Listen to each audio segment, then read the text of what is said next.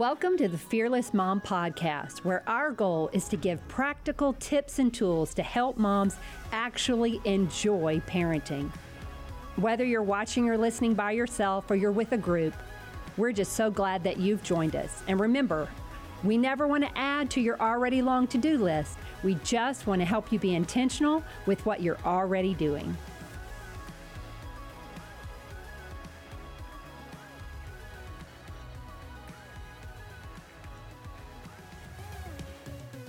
Welcome to the Fearless Mom podcast. And guys, Christmas is almost here. I, I get so excited. I can't believe it. I hope you are getting excited too. Today, we're going to talk about my very favorite part of the Christmas story. And I love, love, love getting to teach kids. And I've taught kids over the years all the different parts of the Christmas story. And I love teaching them. I, I love teaching adults too, but you know, kids kids just you start to see things with a new perspective when you teach it from their perspective because when you consider their perspective they're seeing everything so fresh and new and there's such value in that. If you have the opportunity to be around children during the christmas season if there aren't some in your home then you need to go find some because it'll give you a fresh look at this familiar holiday. And so the passage that we're going to look at today guys it's amazing. I believe that it reveals God's goodness, his gentleness, and his attention to detail, and that he cares about us so deeply, that he cares about every part of our lives. Before we dive in, though, I want to remind you that since we're talking about friendship today, I, I w- it would be remiss if I didn't remind you about the Fearless Mom Conference coming in um, February, February 26, 22, 22. It's going to be an epic mom weekend. We are so excited to have Holly Burdick and David Thomas and Sissy Goff with us, among a whole slew of um, breakout speakers as well. Check that out at fearlessmom.com. And as always, use the discount code Fearless Besties Fearless Besties to save 20 bucks. You should never pay full price, especially during the holiday season. So, um, again, our focus is friendship and community. We need each other so much, particularly right now, but always we need friends. And that's what we're going to see in our story today, the Christmas story. Um, a beautiful picture of friendship, a beautiful example of godly friendship, of um, how we can encourage one another, and be there for each other. Let's pray together. God, I thank you so much for today. I thank you for technology that connects us to so many moms. I thank you for the gift of motherhood, the blessing of motherhood. And God, today I thank you for your word. I thank you that your word came to life through Jesus. I thank you that your word was documented and recorded so that we can know you, we can read and learn how much you care, how much you love us. I ask right now that you settle our hearts and minds and open our eyes and ears to see and hear what you want us to learn today so that we can be the moms that we were created to be, so that we can raise up these kids to be who you created them to be. In Jesus' name, amen. You may have heard the sentence You are the sum of your five best friends. You are the sum of your five best friends. Well, if that is the case, then well, I should be tall and thin like some of my closest friends. Or maybe I should be a disciplined runner like another one of my close friends. Or maybe an accomplished author like some other of my friends. Wouldn't that be amazing if we could just simply take on the characteristics and traits that we desire? That's not exactly how it works. But friendships are important. We need each other. We need comrades and allies and cohorts and teammates. And whether by default or by design, we become more and more like those people that we surround ourselves with. We have to choose, as we say in Fearless Mom, to be picky with our clicky. Be picky with your clicky. Be intentional about who you hang around. Be intentional about those with whom you spend time and those from whom you receive counsel. Friendships are so important. And sometimes God gives us seasons when we are maybe feeling alone. And He says, focus on your friendship with me right now. Focus on your relationship with me right now. And other times we will find ourselves among lots of friends. Friendship is a blessing, it's a gift. And guys, it is necessary for us to see its value and to be intentional in building those relationships because believe it or not, that is right. You are the sum of your five best friends. And we're going to be talking about different levels of friends. The definition of friend, it can be an acquaintance, just a person that you know. It can be an acquaintance that you know, you like, and that you trust. Man, that's like next level. And then the highest level, a person that you know, you like, you trust, and with whom you are allied in a struggle or cause. Allied in a struggle. Those are your mom friends. We are allies in this fight. We are allies in this effort of being the moms that we're created to be. And my favorite example of friendship, my favorite exchange between two friends, two mom friends in scripture, is the exchange between Mary, the mother of Jesus, and Elizabeth, the mother of John the Baptist. And it's all recorded in Luke 1. And in this passage, God paints a beautiful picture of friendship, a wonderful example of two moms who didn't waste time comparing their stories to each other. They didn't waste time wishing that their story looked like the other or waiting to become more like the other. It's a great example of two friends who were content with their capacity and confident in their callings. And because of that, they were incredible friends to each other. The angel Gabriel, we read in Luke 1, the story of Christmas. Luke 1 and 2. Ah, I can't read it enough. I love it, love it, love it. I believe this story, yes, it's relevant right now because it's Christmas and everybody's reading in the book of Luke if you're in church. But guess what? I believe this story transcends the Christmas story. Um, obviously, Christmas applies to every day of the year, but this story really does. So much to learn.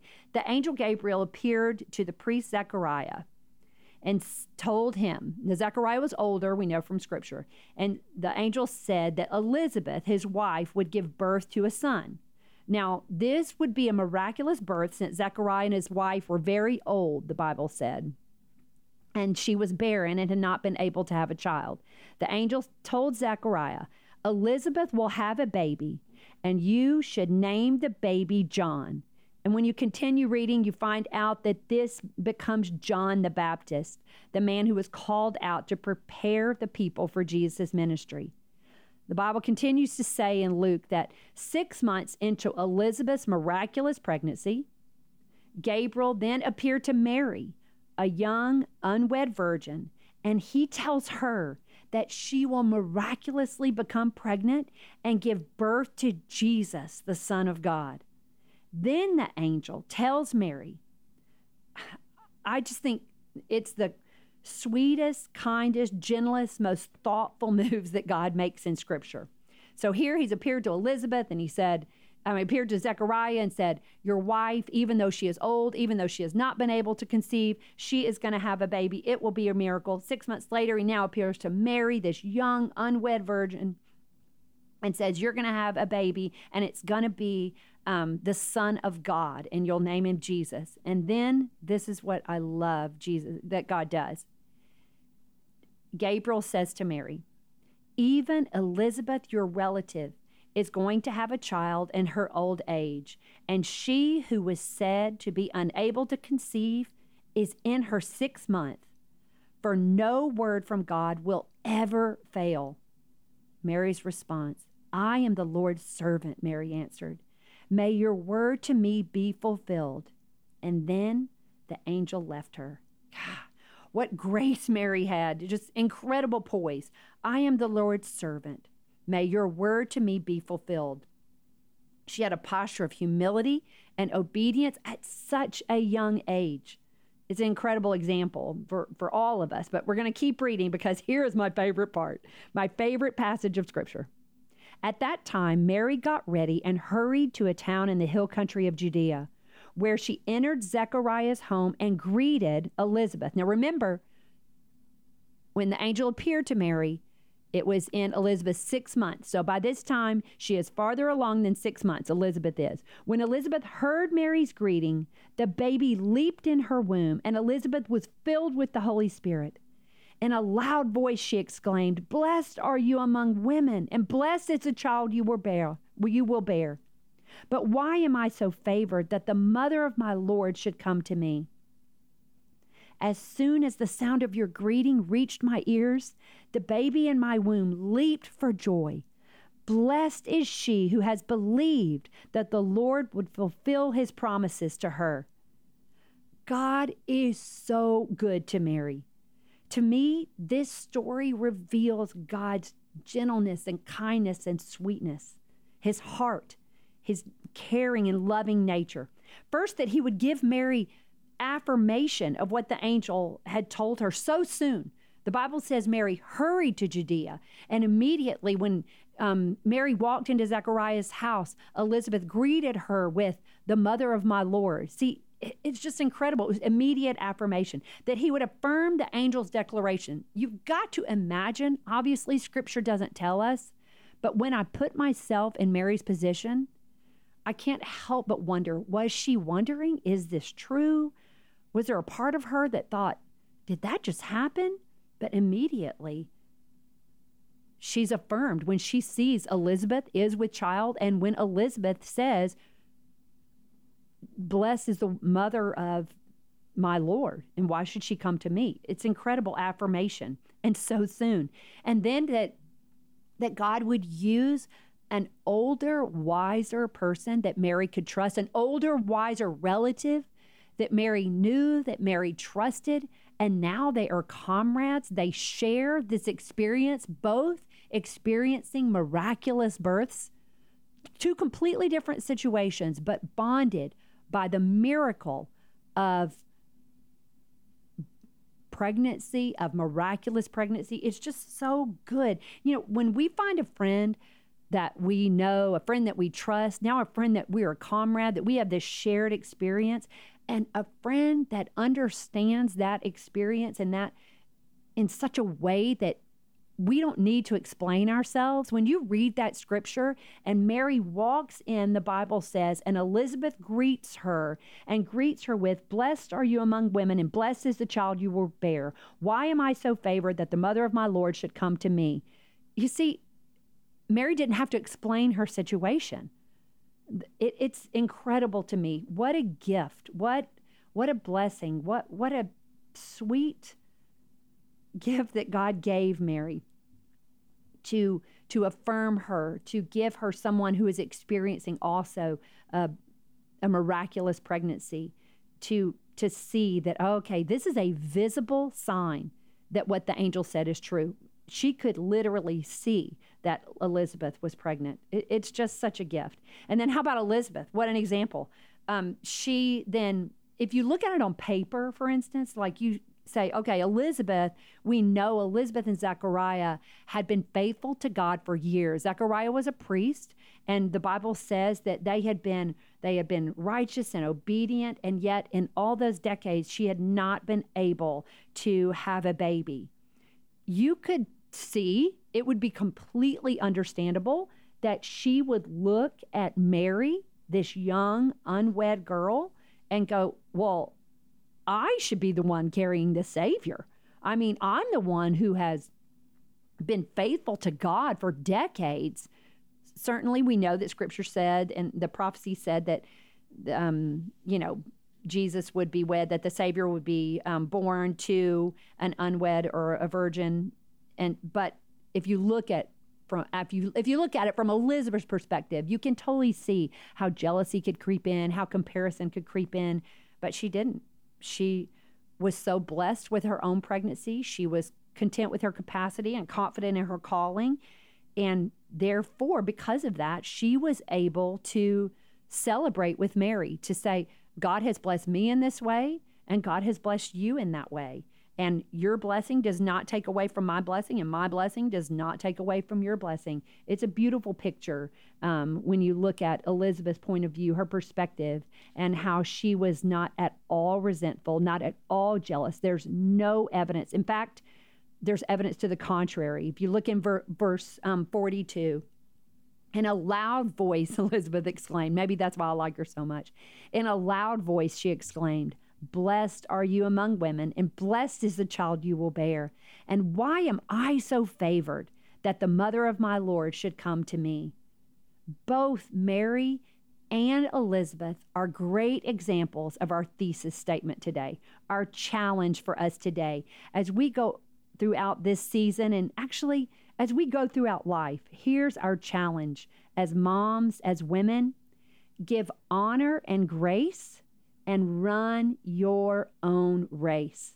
Give honor and grace and run your own race. Hey, mom, you stay in your lane. And when you're running in your lane, you can celebrate with those who are running in other lanes. There are some moms who will maybe pass you in some areas, some moms who will stay behind you in other areas. We always say the goal is to be content with your capacity, content with your calling. And I know I'm content when I can celebrate someone with more capacity and have compassion for someone with less.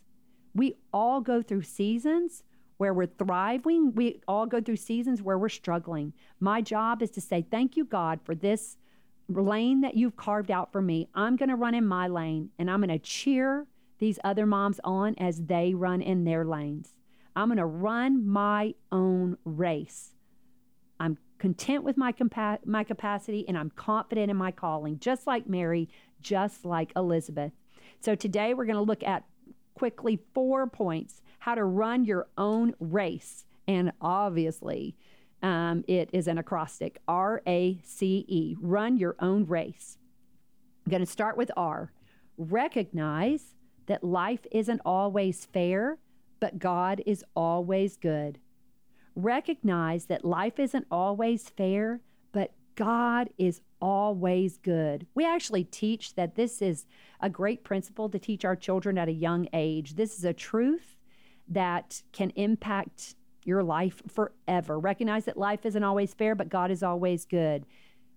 You may be in a situation or a circumstance that you did not plan on, that you did not pray for, but you find yourself here. Maybe it's because of your own decisions, maybe it's because of decisions and choices of others. And then you look over at your neighbor or you look at a, a sister or a friend and you say, God, why me? I've been much more faithful. I've prayed more. I've done more. Why is she getting all the blessings? Why is she getting everything that I'm praying for? You know what? Let's look at Elizabeth. Elizabeth had prayed for decades and decades. We trust that God is always good and that God will use all things for the good of those who believe in Him or are called according to His purposes. And then we say, Life isn't always fair, but God is always good. God, thank you for what I do have. Thank you, God, and I trust that you will use this circumstance, this situation, this burden, this loss, this disappointment, this hurt. I trust you will use it for your glory and my good. Recognize that life isn't always fair, but God is always good. God is always good. You have your blessings, I have my blessings. You have your struggles, I have my struggles. We get into trouble when we start to compare. Thank you, God, for what you've carved out for me. Thank you for this lane. Thank you for the unexpected twists and turns in my lanes. Thank you for the hills, the mountains, the valleys, God. I know that you will use them for your glory and my good. Recognize that life isn't always fair, but God is always good. And then A, A, admit any jealousy or envy to yourself and to Him. Admit any jealousy or envy to yourself and to Him. This is a hard one, guys. We've got to be, we've got to approach this one with honesty and humility. But here's the deal that jealousy and envy turns into bitterness so quickly and it hardens our hearts. It becomes caustic and we, it just zaps the joy right out of our lives. Jealousy will steal your joy like nobody's business. Be honest with yourself, admit it. Instead of fighting it, and yeah, we're going to fight, we're going to talk about how to get rid of it, but really, let's look at it with curiosity and not comparison. Go, God, I'm feeling jealous. I'm feeling envious. I don't want to feel this way. Help me, God, to see what you have given me. Help me, God, to focus on my lane, to see the blessings. I confess this jealousy. I confess this envy to you. And God, I trust that you will, you've called me to this lane and I'm going to run in my own lane. Proverbs 14:30 says, "A peaceful heart leads to a healthy body, but jealousy is like cancer in the bones. It is toxic to you. It is toxic. Admit any jealousy or envy, and then here we go. We're going to actively fight it. So R, recognize that life's not always fair, but God is always good. A, admit that um, you may be jealous, admit any jealousy or envy to yourself and to God. And then C, celebrate with and for others, even when you don't feel like it. Celebrate with and for others, even when you don't feel like it. Practice saying, I'm so happy for you. I'm so happy for you. Congratulations. You do what's right because it's right until it feels right. If you have a tendency, some personality types are just more more prone to comparison and jealousy. But we have to be aware of that and we have to work against it. We acknowledge that jealousy, we acknowledge the envy, and then we work to be happy for others. I'm happy for you. God, thank you for carving out this lane for me. And thank you that I have friends who run in different lanes. Good friends mourn with those who mourn. And so when we see a friend who's mourning, yes, we want to be compassionate, we want to be tender to them. I think it's much harder to celebrate with those who celebrate. So, yes, good friends mourn with those who mourn, but great friends celebrate with those who celebrate. To remain faithful and patient when you don't receive what you've prayed for, that's one thing. You've prayed to God, you've remained faithful. It's a whole different level when you've been praying for something, when you've been asking for something, when you've been working towards something. And then you have to choose to be happy when someone else receives the gift or the blessing or the favor that you prayed for. Particularly when it's somebody that you're looking at the situation going, Are you kidding me? She doesn't deserve it at all. She hasn't been nearly as faithful. She hasn't worked nearly as hard. She doesn't even live the right way. Guys, not our business. We don't get to decide blessings and favor. That is up to the Lord Almighty. That is up to our Creator. Our job is to stay in our own line, give honor and grace, and run your own race. Stay in your lane. You do the best that you can do. You be the best that you can be. And when you turn and see God blessing someone else, particularly someone who who um, doesn't deserve it, and then even more when it's something you've prayed for, you must choose to see that, confess any feelings, and work to say, I'm happy for you. I will celebrate with you. We all have those friends that we call when we're ready to celebrate something. Those friends who can celebrate with us. You know, my closest friends, we um, live in different cities. I have another close friend, Ashley Horn. She's 10 years younger than I. Um, we are in different stages of our life, Ashley and I. And so celebrating, that's the benefit, I believe, of those uh, friendships with people who are in different life stages. Celebrating each life stage, each accomplishment of each child. We don't we don't compare our kids. Our kids are completely different ages. That's one of the blessings of those friendships. And then f- our friends who are far away, Lisa Hughes, man, she will celebrate anything with me. Those are treasured friendships, those who celebrate with those who celebrate. It's hard, it's not always easy, but it is a choice that we can make to celebrate with those who celebrate. God, show me any envious any envy or any jealousy. And then help me to celebrate with those who celebrate, even when I don't feel like it. So we recognize that life isn't always fair, but God is always good. We admit any envy or jealousy to ourselves and to God. And see, we celebrate with and for others, even when we don't feel like it. You want to talk about a beautiful thing to model for your children? Is celebrating with those who celebrate celebrating our friends. And then E, E, express gratitude every opportunity you get. Express gratitude every opportunity you get. Gratitude is huge. Gratitude is a fear fighter, it is a jealousy fighter, it is an entitlement fighter. Not just feeling gratitude, but expressing it. Yes, man, when we feel gratitude, that is significant, and we know that our physiology literally changes. Research um, shows that. But expressing that gratitude takes it to another level. Expressing gratitude to another person. Yeah, writing it down in a journal, excellent. First thing in the morning, God, here are three things I'm thankful for. First thing at uh, last thing at night, before you go to bed, here are three things I'm thankful for. It is a beautiful practice. But then taking it to the next level and expressing gratitude can change your life and the life of others. We have a fearless mom, Titus 2 mom, Nancy Larson. And Nancy is, well, if I'm 52, she is 82. She's 30 years older than I am. No one writes thank you notes or any kind of note like Nancy Larson. And when I get something in the mail from Nancy, I, am excited before I ever open it.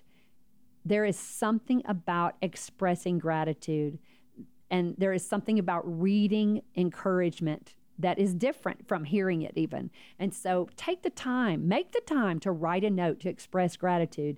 And then if you, um, uh, have heard us speak before on gratitude, you know that expressing gratitude, yes, is good for the person that is being thanked, but research shows also that it has a positive, a dramatically positive impact on the person expressing gratitude. So to call, to write, to text, to express gratitude in any way, that benefits you physiologically, emotionally, relationally.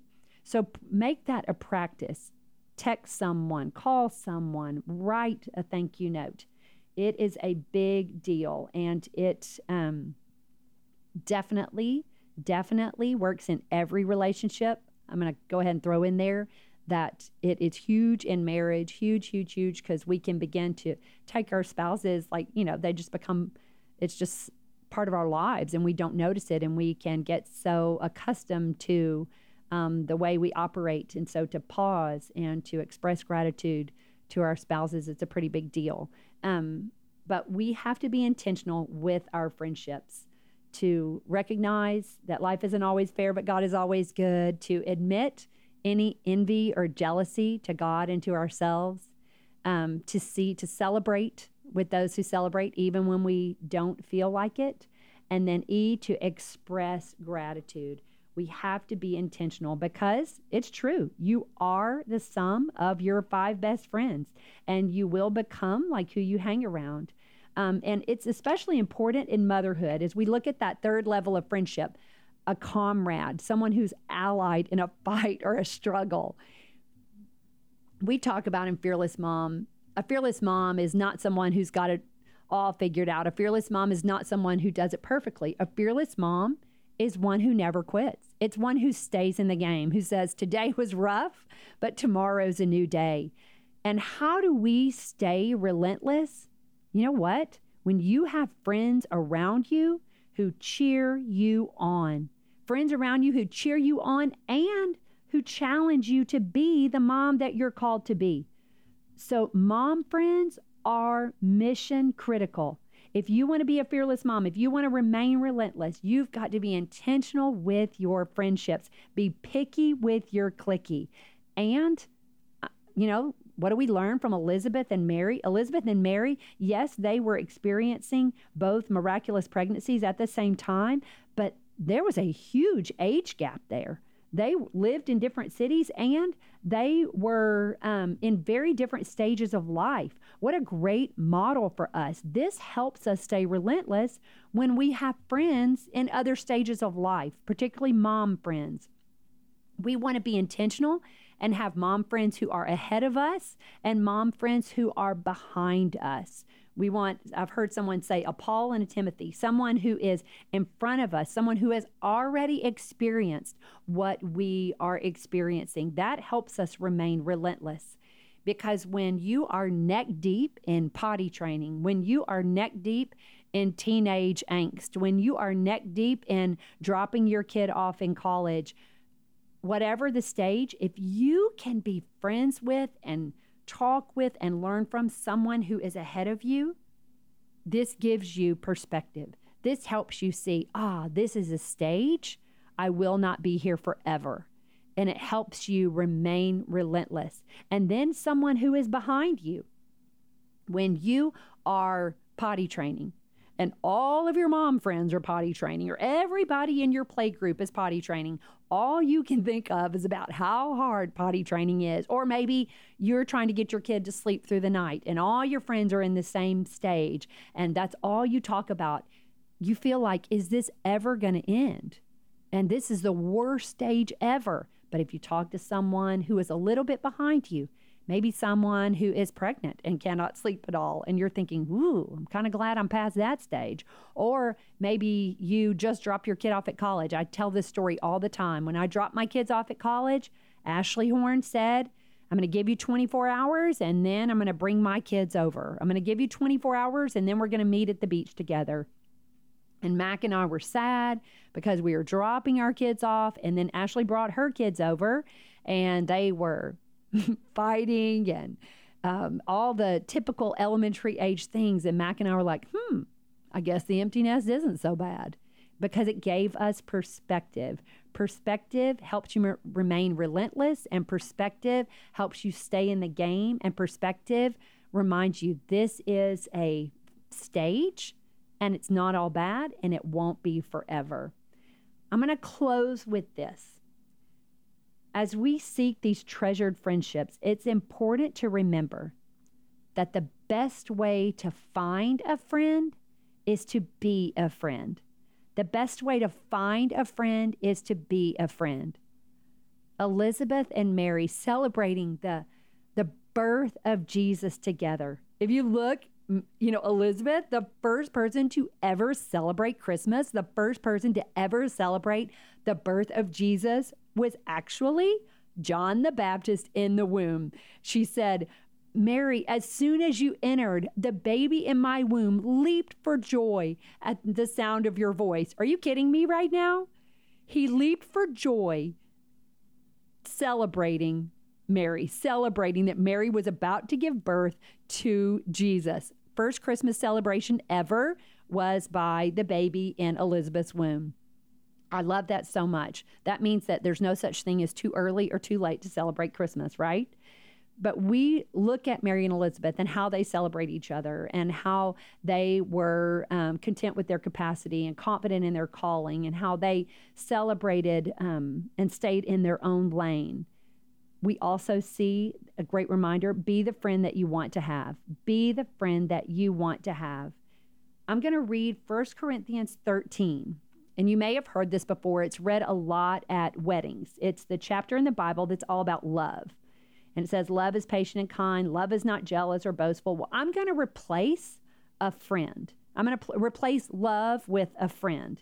And I want you to consider this as we close today how to be the friend you want to have. 1 Corinthians 13, 4 through 7.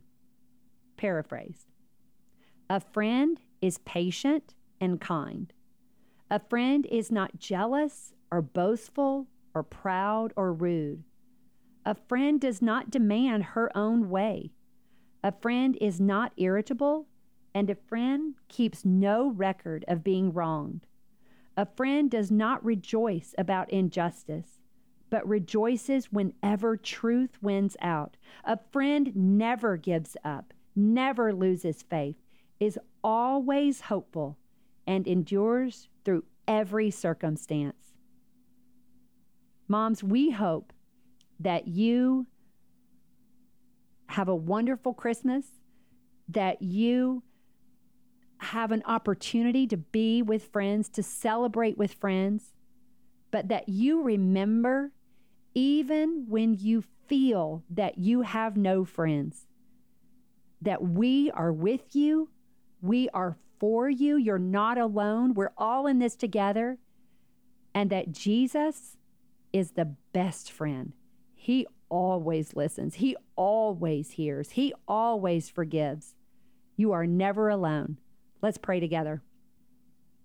God, I thank you so much for Christmas. I thank you for the reminder of beautiful friendship in the Christmas story. God, thank you for for making this part of the Christmas story, the story of Mary and Elizabeth. Thank you for the example of godly friendship, of friends who celebrate with each other, of friends who run in their own lane. Give us, God, the love, the gentleness, the kindness to be the friends that we want to have. In Jesus' name, amen. We're so glad you joined us today. You can get more resources and information at fearlessmom.com.